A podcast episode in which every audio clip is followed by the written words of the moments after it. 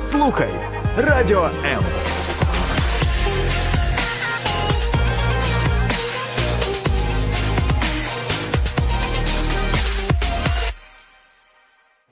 Добре, що ти тут. З ведучим Володимиром Багненко говоримо про складні часи та дорослішання. Друзі, всім привіт! Е, Це програма подкаст Добре, що ти тут. Я називаюся Володимир Багненко, я психолог-аспірант Інституту психології в Києві тут. Але насправді я просто вивчаю тему дорослішання складних часів, і так вийшло, що є можливість класних людей запрошувати, спілкуватися з ними. Ми розказуємо історії, ділимось, і це корисно для всіх. І сьогодні у нас в гостях Андрій е, Шаховцов, Андрій топ-менеджер е, міжнародної компанії, а також е, лідер чоловічого служіння в Ірпінській біблійній церкві. Так, угу. Андрій, добре, що ти тут. Да, приємно бути тут. Дякую за запрошення. Я дуже радий, що ми можемо сьогодні поговорити. І класно, що ти погодився. Дякую тобі. Скажи, вибач, але починаємо з жесті зазвичай, е, завжди точніше. Е, Який був найскладніший час в твоєму житті?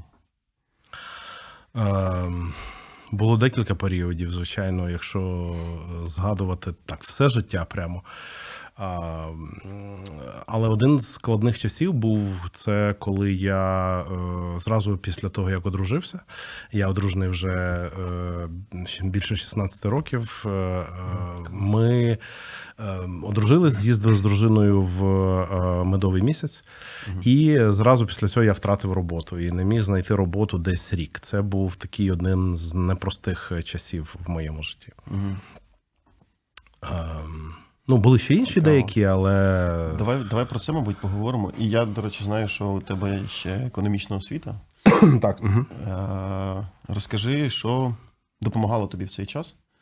Ну і розкажи, як ти взагалі рік без роботи, це зараз Так, я знайомо е, багатьом. Да, зараз багато хто, я думаю, з цим має виклик. Я вже ну, давно досить працюю в бізнесі, дійсно маю освіту економіста. Е, В свій час навчався у Львівській комерційній академії, отримав спеціальність економіка і управління в торгівлі громадському харчуванні. Тому сфера фінансів, бізнесу це мій профіль, можна сказати. Мгм. А, а вперше втратив роботу так сталося, тому що це якраз припало на кризу 2008-2009 року, коли в той час обвалився рубль, російська економіка, а через те, що українська економіка дуже прив'язана була. е, Як і до недавнього часу була теж е, до російської, то українська економіка відповідно теж почала падати. Тому я, як зараз пам'ятаю, я, ми одружилися 30 травня 2008 року.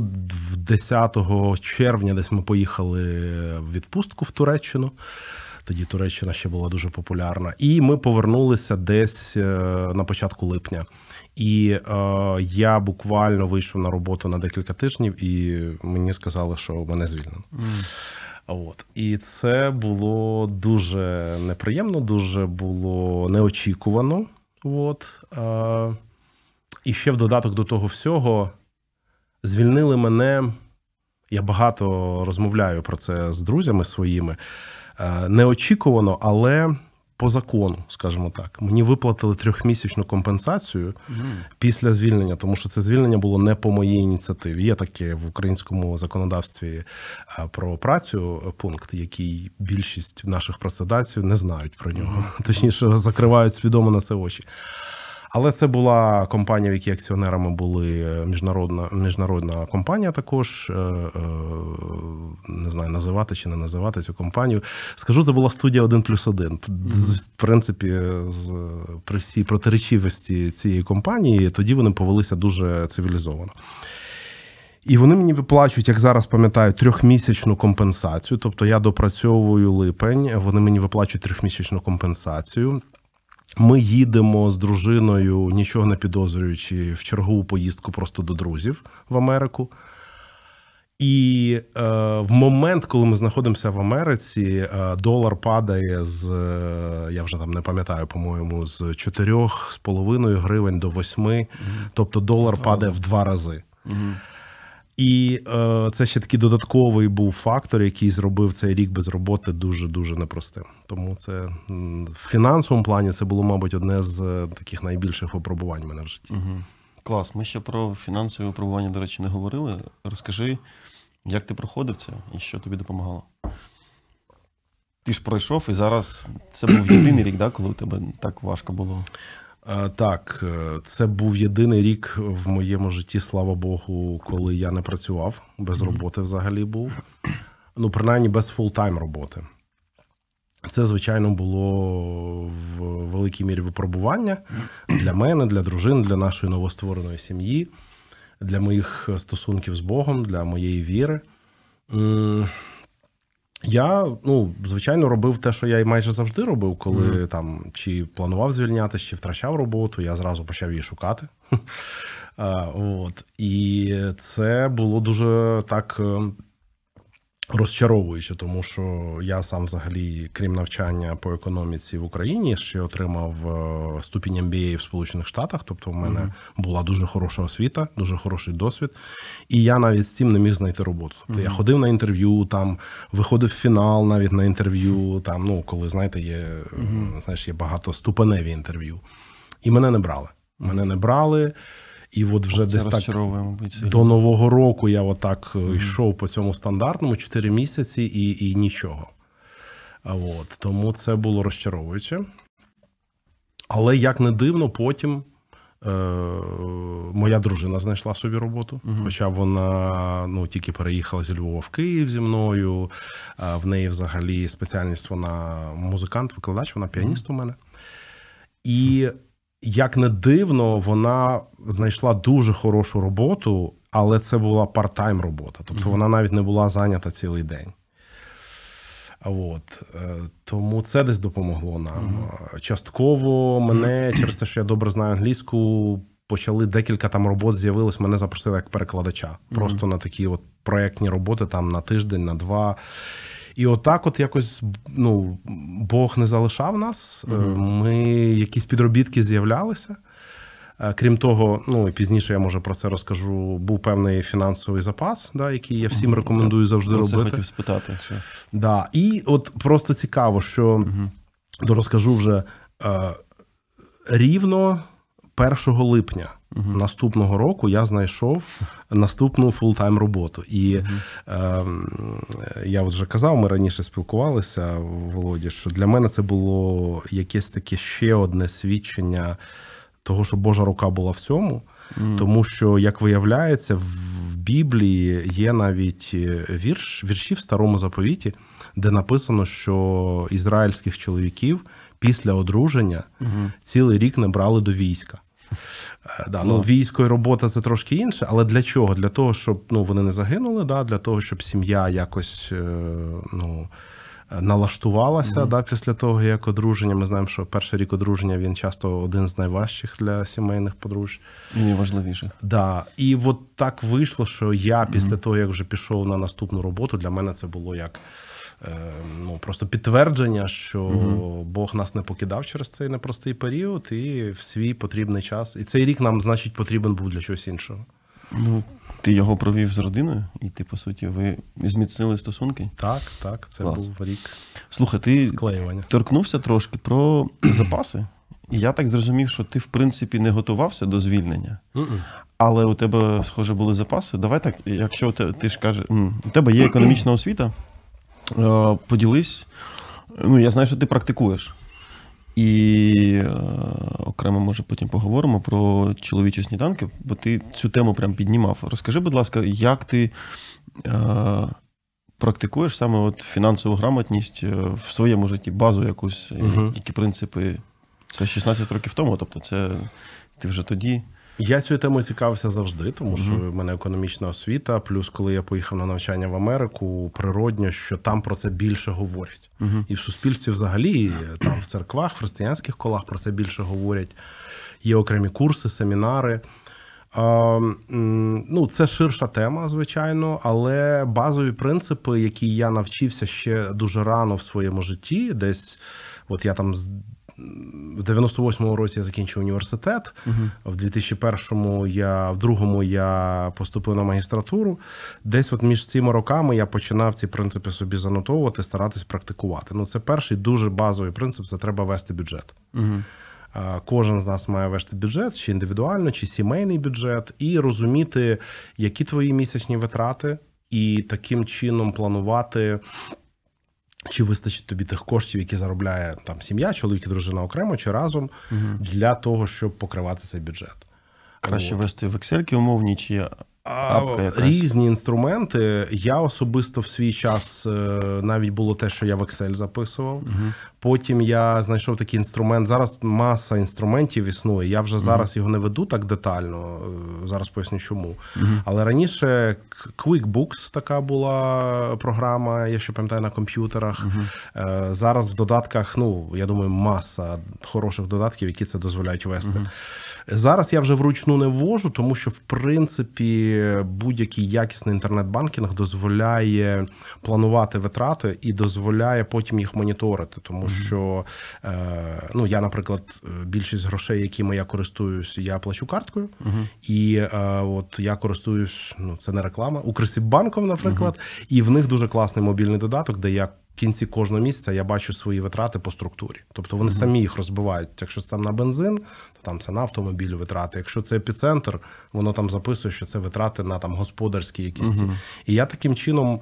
У мене є бюджет в Excel складений місячний наш, але як я його виконую, я вже дивлюсь просто в інтернет-банкінгу. Угу, угу. От. Тобто бюджет Перший це перший бюджет. бюджет. Да. Мати бюджет, вести бюджет і моніторити свої витрати. Друге, це е, звичайно е, потрібно е, жити по, е, по, по засобах, да? тобто жити по тому рівню доходу, який ти собі можеш дозволити. Е, Я знаю багато прикладів, коли люди там, я не знаю, продають останнє, в кредит купують саме останній айфон, хоча вони заробляють там умовно до тисячі доларів в місяць. Та? На мою думку, це не мудро. Тобто жити по засобах, якщо ти розумієш, що в тебе є певний бюджет, і ти щось собі не можеш дозволити, то ну треба просто себе стримувати і не дозволяти собі це. От, це другий такий принцип. Третій принцип завжди потрібно що ну це я так швидко пробігаюсь. Завжди потрібно щось намагатись заощадити. Чи це 5% навіть свого доходу, чи це 10%, чи в кого є можливість 30% і більше. Е, Треба заощаджувати. Заощаджувати для чого? По-перше, для того, щоб ну на якусь крупну покупку, наприклад, людина там машину хоче оновити, чи купити будинок, да, чи для когось це не знаю, може бути купити телевізор. Хоча знову ж таки це питання, чи ти по засобах живеш, якщо ти хочеш новий телевізор за 100 тисяч гривень там на діагоналю 75 дюймів. От. Але треба заощаджувати. Е, і друге, для чого потрібно заощаджувати, це щоб мати запас на от такі чорні часи, які можуть статися. В загальному фінансисти щодо сімейного бюджету рекомендують мати буфер як мінімум 3-6 місяців, краще рік. Тобто, якщо у вас є заощадження розміром в шест- у вас 6 або 12 місячний бюджет, то ви зможете якісь важкі часи проходити легше. Мгм. І ці заощадження брати не можна. Ну тобто, не можна їх взяти і вкласти в якусь супер шарашку, шарашкіну контору, яка обіцяє тобі 200%. Ну, вкласти в шарашкіну контору, контору це взагалі окрема тема. Е, але так, це звичайно заощадження, яких ти, які ти не, не торкаєшся. Це краще або там. Ну, умовно, один з інструментів це на строковий депозит якийсь класти, або просто десь відкладати в іншому банку на якийсь рахунок, який ти знаєш, там внутрішньо що ти його не чіпаєш. Да? Ну, чи готівкою навіть дехто може відкладати десь якось. Тобто, так, це має бути такий НЗ, який в ідеалі, звичайно, мати два таких НЗ. Да? Один це ти, коли ти відкладаєш просто. Ну тут можна навіть тему пенсії підняти, да? якщо людям там вже за 35, за 40, е, е, яку ти відкладаєш просто на майбутнє собі, там, на навчання дітей, я не знаю. А інший, де ти відкладаєш собі на оцей запас на 3, 6, 12 місяців, якщо не буде роботи. Е, я розумію, що не всіх є така можливість, але в ідеалі відкладати навіть от таких два банки. Ну, це кажучи. питання скоріш принц, принципа, мені здається. Якщо ти просто готуєшся до цього, ти там навіть 3% від доходу відкладаєш, і воно накопичується, і все. Абсолютно так. Багато розумію. хто каже, я не заощаджу, бо в мене нема що. Ну да, ти можеш брати невеликий відсоток. Важливо заощаджувати хоч щось. Да. Навіть якщо це грубо, я не знаю, там 500 гривень в місяць чи 1000 гривень в місяць. Важливо, ви, якщо ви себе, людина себе привчає заощаджувати навіть тисячу гривень в місяць, то коли в неї дохід виросте, там, грубо кажучи, з 20-30 тисяч гривень в місяць до 300 тисяч гривень в місяць, вона буде вже привчена до цього принципу. І тоді вона буде відкладати Той більше. самий відсоток більше. Да. Е, слухай, Ну, це деякі принципи, лише я основних торкнувся. Е, Тут от- ще цікаво, що працює складний процент. Ну, навіть в там умовно інструмент в монобанки є банка, і ти просто відкладаєш, і воно накопичує там. Ну там він маленький, але суть не в тому. Мгм. Сама суть, що ти відкладаєш, і якщо ці гроші там на депозиті, то вони ще й накопичуються Так, гроші звичайно. на гроші. Це теж приємно. А давай торкнемось. У нас українці дуже люблять халяву. Ну, не тільки українці, але Українці особливо. Е, куди краще не вкладати гроші? Бо часто обіцяють там, не знаю, вклади в крипту і там, ну добре, не в крипту. Коротше, вклади кудись, а там через рік ти станеш просто Вороном Баффетом. Ага. Ну, Є, є якісь принципи, куди не можна вкладати? я, я, я зразу скажу, що я не фінансовий аналітик, не фінансовий експерт, тому я не берусь ніколи радити, в які е, інструменти фінансові вкладати чи ні. Е, Я особисто не прихильник криптовалют. Е, Я ну, не вкладаю свої гроші туди. Не буду казати, що там нікому не раджу. Я знаю, що дехто заробляє на цьому. Так, Е, питання, наскільки це надійно, довгостроково, наскільки це навіть етично. Це питання для мене. Ну, етично не з тої точки зору, що це щось протизаконне. Для мене етичність це в тому числі питання, чи приносить користь суспільству що що я роблю. Так. Це важливо. Клас. Тому тут я не проконсультую в цьому плані, але точно скажу, що це я, до речі, якраз на сніданку чоловічому в ІБЦ про це казав. І я завжди це кажу, бо я сам на своєму досвіді мав можливість через ну, бути свідком цього, слава Богу, сам не вкладав. Якщо вам хтось приходить і пропонує там, е, ну скажімо так, все, що вище 50% річних, хоча це і так з запасу може дуже звути. І каже, що от вже, вже, вже давай, бо вже от завтра кінчається ця можливість, то ви зразу можете е, сказати цій людині до побачення, тому що це скоріше всього шахрайська схема. Тобто всі надзаробітки, які е, говорять, що зараз вклади і дуже швидко, і вже от треба, і через два місяці отримаєш там в два рази більше. Ну, я вважаю, що на це не потрібно вестись. Ну, як мінімум, треба бути дуже дуже з цим обережним. Тому е, ну, всі знають відому ситуацію там. Коли це було в 2000-х, там King's Capital, да, або фонди типу такого. МММ, пам'ятаєте? МММ, да, тобто піраміди, фінансові піраміди. Ну, якби в це не варто гратися. Ну тут варто розуміти, наскільки я розумію, піраміда ж це вона заробляє за рахунок нових людей, які приходять, Ну, а не за так. рахунок грошей, які обертаються. І поки люди приходять і вірять, Може бути комбінація того і іншого, але в основному, ну от я. ті, хто зверху, ти заробила, всі інші, типу, пролетіли. Ну, або за ті, хто перші зайшли, ті заробили. Ну, да. так. Питання, чи ти вчасно вийшов. Якщо в тебе є інсайдерська інформація, ти точно можеш вчасно вийти. Але я от конкретно знаю ситуацію, причому це було, на жаль, е, серед християн в церкві, коли людина. е, Продавала е, продукцію Apple, ноутбуки, там е, телефони, айпеди.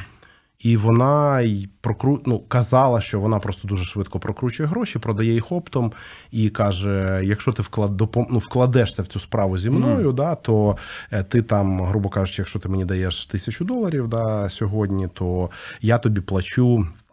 Якщо я не помиляюсь, там було десь в районі 12% місячних. Ого. Да, тобто в місяць, якщо ти мені даєш е, та тисячу доларів, да, я тобі можу 1120 доларів повернути в наступний місяць. І е, це працювало. Люди, наскільки я знаю, там вплоть до того ж закладали квартири і вкладали не по 10 тисяч доларів, а побільше.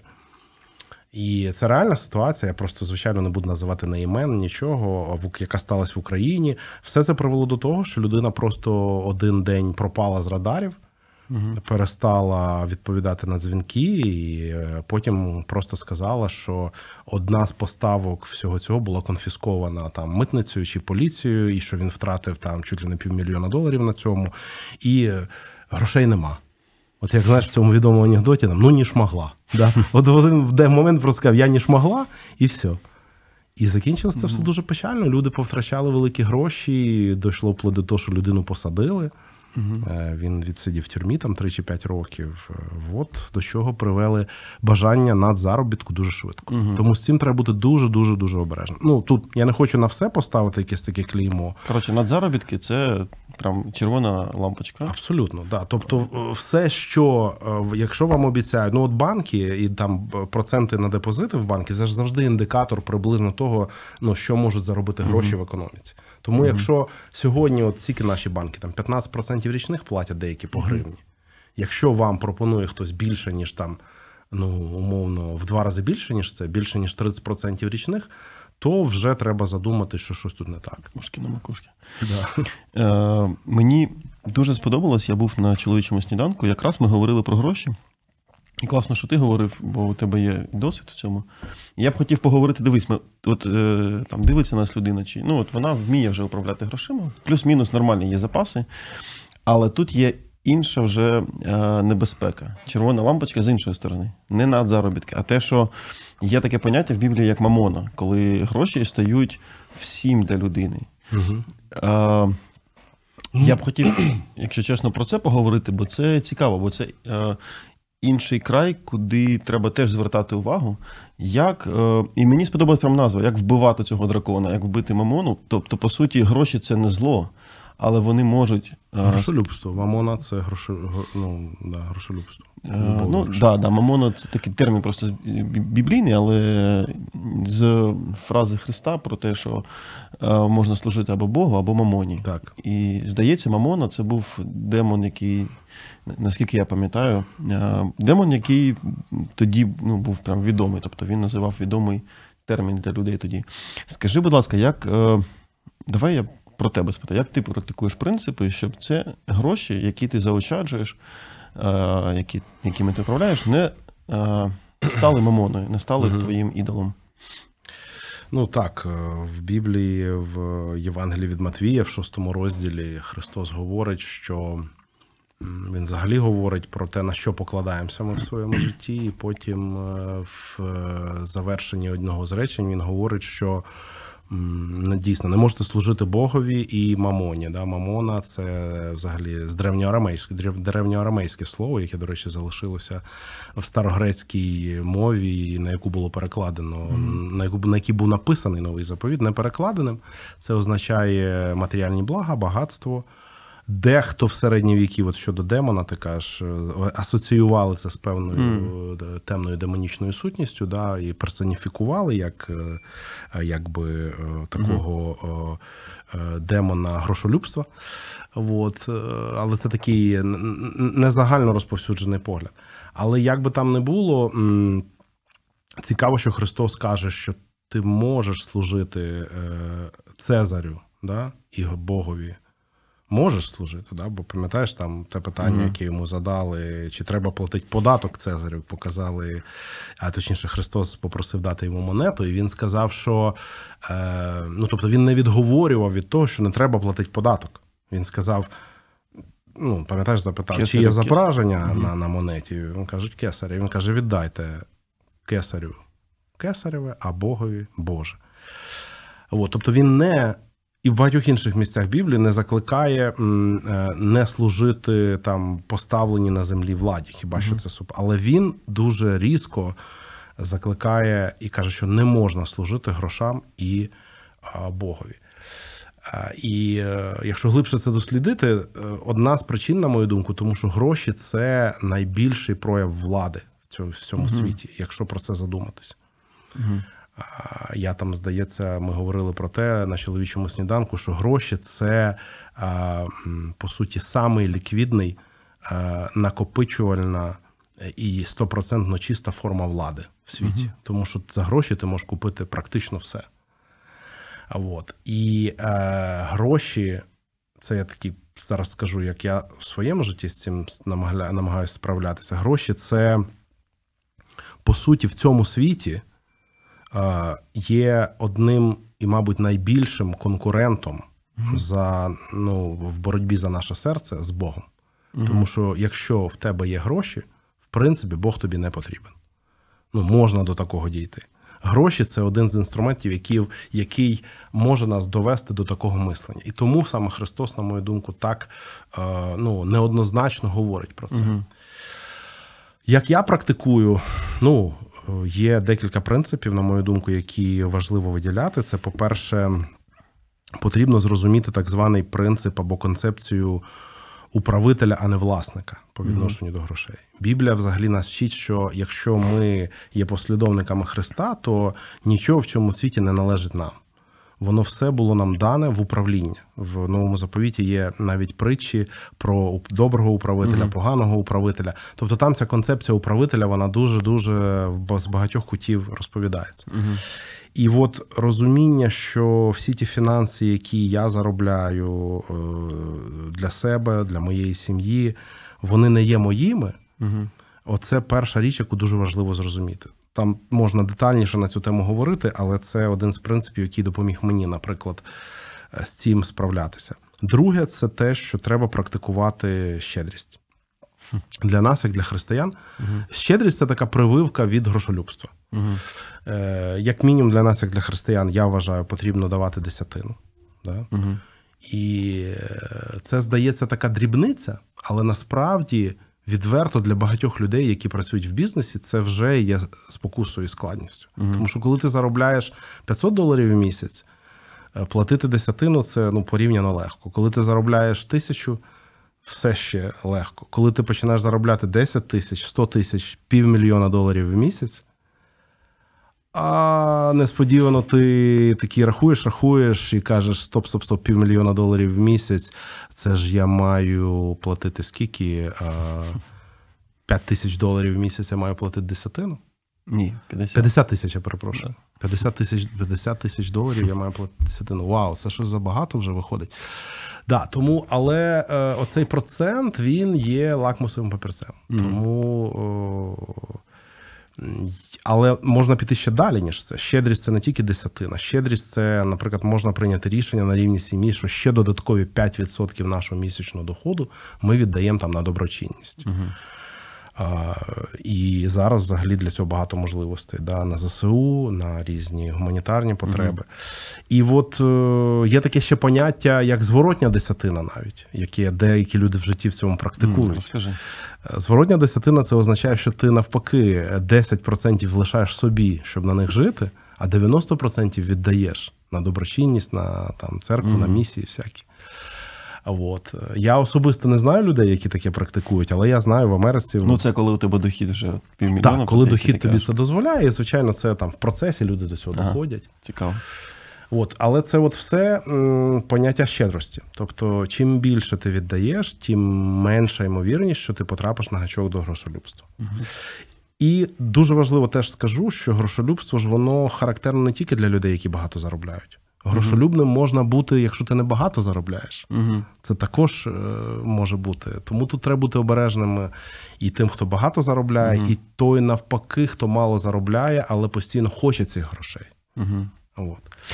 Цікаво. Я... Тобто це щедрість теж як один з принципів. Є ще інші, але там, щоб зекономити час, я. Е, ні, давай, до речі, я просто хотів додати цитату Тіма Келлера, знайшов якраз, коли готувався. Е, вона дуже в тему, от про те, що ти кажеш. Він сказав так: гроші самі по собі не можуть бути вашим ідолом, але те, у що ви вкладаєте свої гроші, Угу. з найбільшою готовністю, тобто от серцем, типу, от в це вкладаю. Тобто не те, що мені треба там платити за квартиру, там комуналку, там садочок, школу. А от у мене залишились гроші, і куди я їх вкладаю. Угу. Оце може показати вам, хто ваші справжні ідоли. І от я про це, тобто гроші можуть, вони просто індикатор того, що для тебе важливо. Однозначно. І, Біблія про це дуже багато говорить. Е, і Да. це важлива така тема. От мені хотілося це підсвітити також, що нам важливо бути мудрими в управлінні, але бути обережними і дивитись своє серце. І також я там дивився якраз подкаст про це у Тіма Келлера. Він каже, якраз, що бідні люди можуть бути навіть більш жадібними і Так. грошолюбними, аніж багаті. І це дивно, да, навіть, бо, бо як, ну, типу, у них немає тих грошей особливо. Цікаво. Найбільш е- незбалансоване ставлення до грошей і до покупок я спостерігаю, знаєш, у кого зараз? Кого? у людей, які в 90-ті нічого не мали, продавали кросовки на базарі, Угу. а потім стали бізнесменами або депутатами. От Ага. у них от просто зриває дах. Вау. Цікаво. Тому що вони були бідні 15-20 років назад, і вони завжди хотіли мати ці гроші, Ага. розумієш? А потім, отримавши їх, вони не змогли, ну скажімо так, правильно, відповідально відреагувати на, на, на, це, на цю зміну в своєму житті. Угу. Тому Цікаво. так, бідні гроші, бідні люди або бідні в минулому можуть е, мати більші проблеми з Я згадав тут цитату ще Джек Майє з е, Alibaba, здається, Мгм. Аліекспрес. І він сказав, що найбільш незадоволені життям люди це бідні люди, бо їм ну, типу, їм даєш щось, вони не хочуть. Їм даєш можливість, вони кажуть, я там Не немає часу чи не можу. І це так цікаво, бо ми думаємо, от коли людина отримає гроші, от тоді ну, вона зможе все зробити. Насправді вона не має грошей, тому що у неї такі принципи привели її до того, що вона живе і, Так, її це може бути, може бути і так. Не завжди це, це але може бути Ну, і так. Буває. Я що ще хотів сказати, що ти правий, Біблія дійсно дуже багато говорить про гроші. Насправді в Біблії біля двох з половиною тисяч разів згадуються гроші чи фінанси в той чи інший спосіб. Це в рази більше, ніж е, такі поняття, як віра, такі поняття, як спасіння. Цікаво, чому так? Тобто Біблія на тому гроші. е, В Біблії є ще такий вірш написано, що. Е, е, що де, де є ваше серце, там буде і ваш скарб. Угу, Да. Сокровище ваше. Да, да. Тому Цікаво. це, це важлива дуже тема.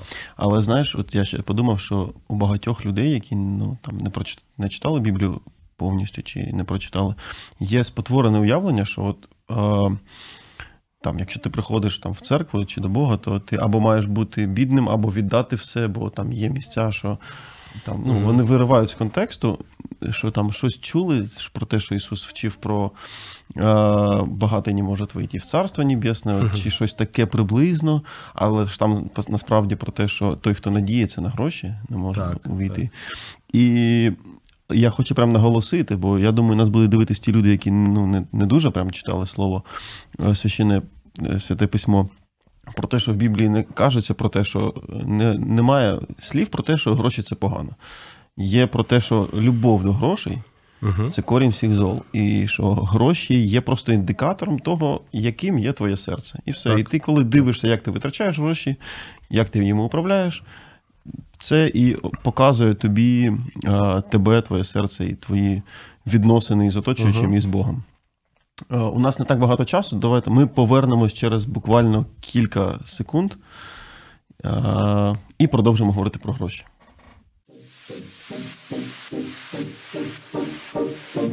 Слухай радіо М на fm хвилях. Київ 89,4 FM. Івано-Франківськ 102 FM. Запоріжжя 88,8. Кременчук 97,9. Донецька область. Слов'янськ, Краматорськ 87,5. Покровськ 103,7. Гірник 105,5. Одеська область. Миколаївка 101,7 FM. Радіо М. Ми тут заради тебе. Ну, суть. Друзі, ми продовжуємо подкаст Добре, що ти тут. Сьогодні говоримо про дуже цікаву тему, як проходити складні часи і як управляти грошима і, і фінансами. В гостях Андрій Шаховцов. Андрій, добре, що ти тут. Класно, що ми Дякую. можемо Радий, говорити що я про можу бути тут. Е, Я знаю, що хотів спитати і підсвітити. Е, Я був кілька разів е, на чоловічих сніданках в Ірпінській біблійній церкві, якраз на тих, які ти вів. Перший був про боротьбу з порнографією, а другий про гроші якраз. Розкажи, наві... по-перше, чому вони саме чоловічі, а по-друге, навіщо взагалі. це Піднімати ці теми. ні, навіщо взагалі збиратись і говорити про це в суботу о 8 ранку? Ну, е, ми це робимо для того, щоб е, заохотити чоловіків е, бути відповідальними в своєму Мгм. житті, заохотити бути відповідальними лідерами в своїй сім'ї, в першу чергу, в суспільстві, на роботах своїх. Ми піднімаємо різні теми. Зараз от у нас іде серія Вбити дракона. Е, тому що я думаю, особливо чоловікам характерні якісь певні сфери життя, з якими ми боремося. Да? Е, Це можна називати якусь, е, якоюсь там, якщо більш по духовному біблійному твердиня в нашому житті, да? щось, що ми вже роками хочемо змінити, але не можемо. Ми назвали це драконами, да? які, з якими ми воюємо. І незважаючи на те, що зараз е, війна, і самий головний наш ворог і дракон це він там на передовій. Все одно в наших серцях, в наших життях, е, незалежно від того, коли закінчиться війна, а ми надіємося, що вона колись рано чи пізно закінчиться. е, Ці дракони в нас залишаться. І от ми віримо, що нам, як чоловікам, особливо чоловікам-християнам, важливо відверто і так детально говорити про це час від часу. Угу. Тому Клас. спілкуємося. І чо, наскільки я сказав, і чо? Е. І, І чо? чо? І, і який результат? Ну, ти бачиш результат від цього? Чи просто зібрались, поговорили і як ти відчуваєш? Ну, результат його, якби я, як е, людина, яка працює в маркетингу, в продажах, будь-який результат, він тоді результат, коли він вимірний. Да? Ми поки що не намагалися якось виміряти прямо от такими конкретними цифровими KPI-ами. А, Мабуть, частковий результат в тому, що в нас на ці сніданки з часом там почало ходити там від 100 до 120 чоловіків. А От, особливо, коли в нас цей сніданок проходить в форматі пікніка, ми на вогні готуємо там е, сосиски, смачні страви. От, зараз у нас на зиму десь там біля 100 людей відвідує. Раніше на такі сніданки приходило там 50-60 чоловіків. Ми бачимо багато людей, які приходять з інших церков. Ми бачимо людей, які приходять, які не віруючі, які на шляху до Бога. От по цьому ну, я роблю висновок, Ну, що теми цікаві. Це теми цікаві. От, тому ми продовжуємо їх піднімати і завжди всіх запрошуємо в гості. Наступна тема гордість, здається, да? через Наступна тема гордість. можемо Так, 25 запросити. листопада запрошуємо всіх в Ірпінську біблійну церкву на чоловічий сніданок в суботу зранку, в 8 годині. Клас. Е, ну, я скажу, як людина, яка була двічі, що це дуже корисно, просто знаєш, як досвід, коли ти розумієш, що не тільки ти з цим борешся, а й ти е, намагаєшся перемогти в цій битві. А ця битва не одноразова, а це битва на все життя. А ти бачиш інших людей, які діляться своїм досвідом. І мені ще подобається, що є можливість за столом обговорити Так. з абсолютно незнайомими людьми тобі до цього. Ти таки починаєш спілкуватися і розумієш, що ці люди теж борються з цим. Це одна з наших цілей, да, щоб ми щоб люди могли знайомитись, спілкуватись. Е, Ми хотіли більше часу на це давати, але не завжди виходить. Ну, це дуже надихає. Е, у нас закінчується час, тому бліц.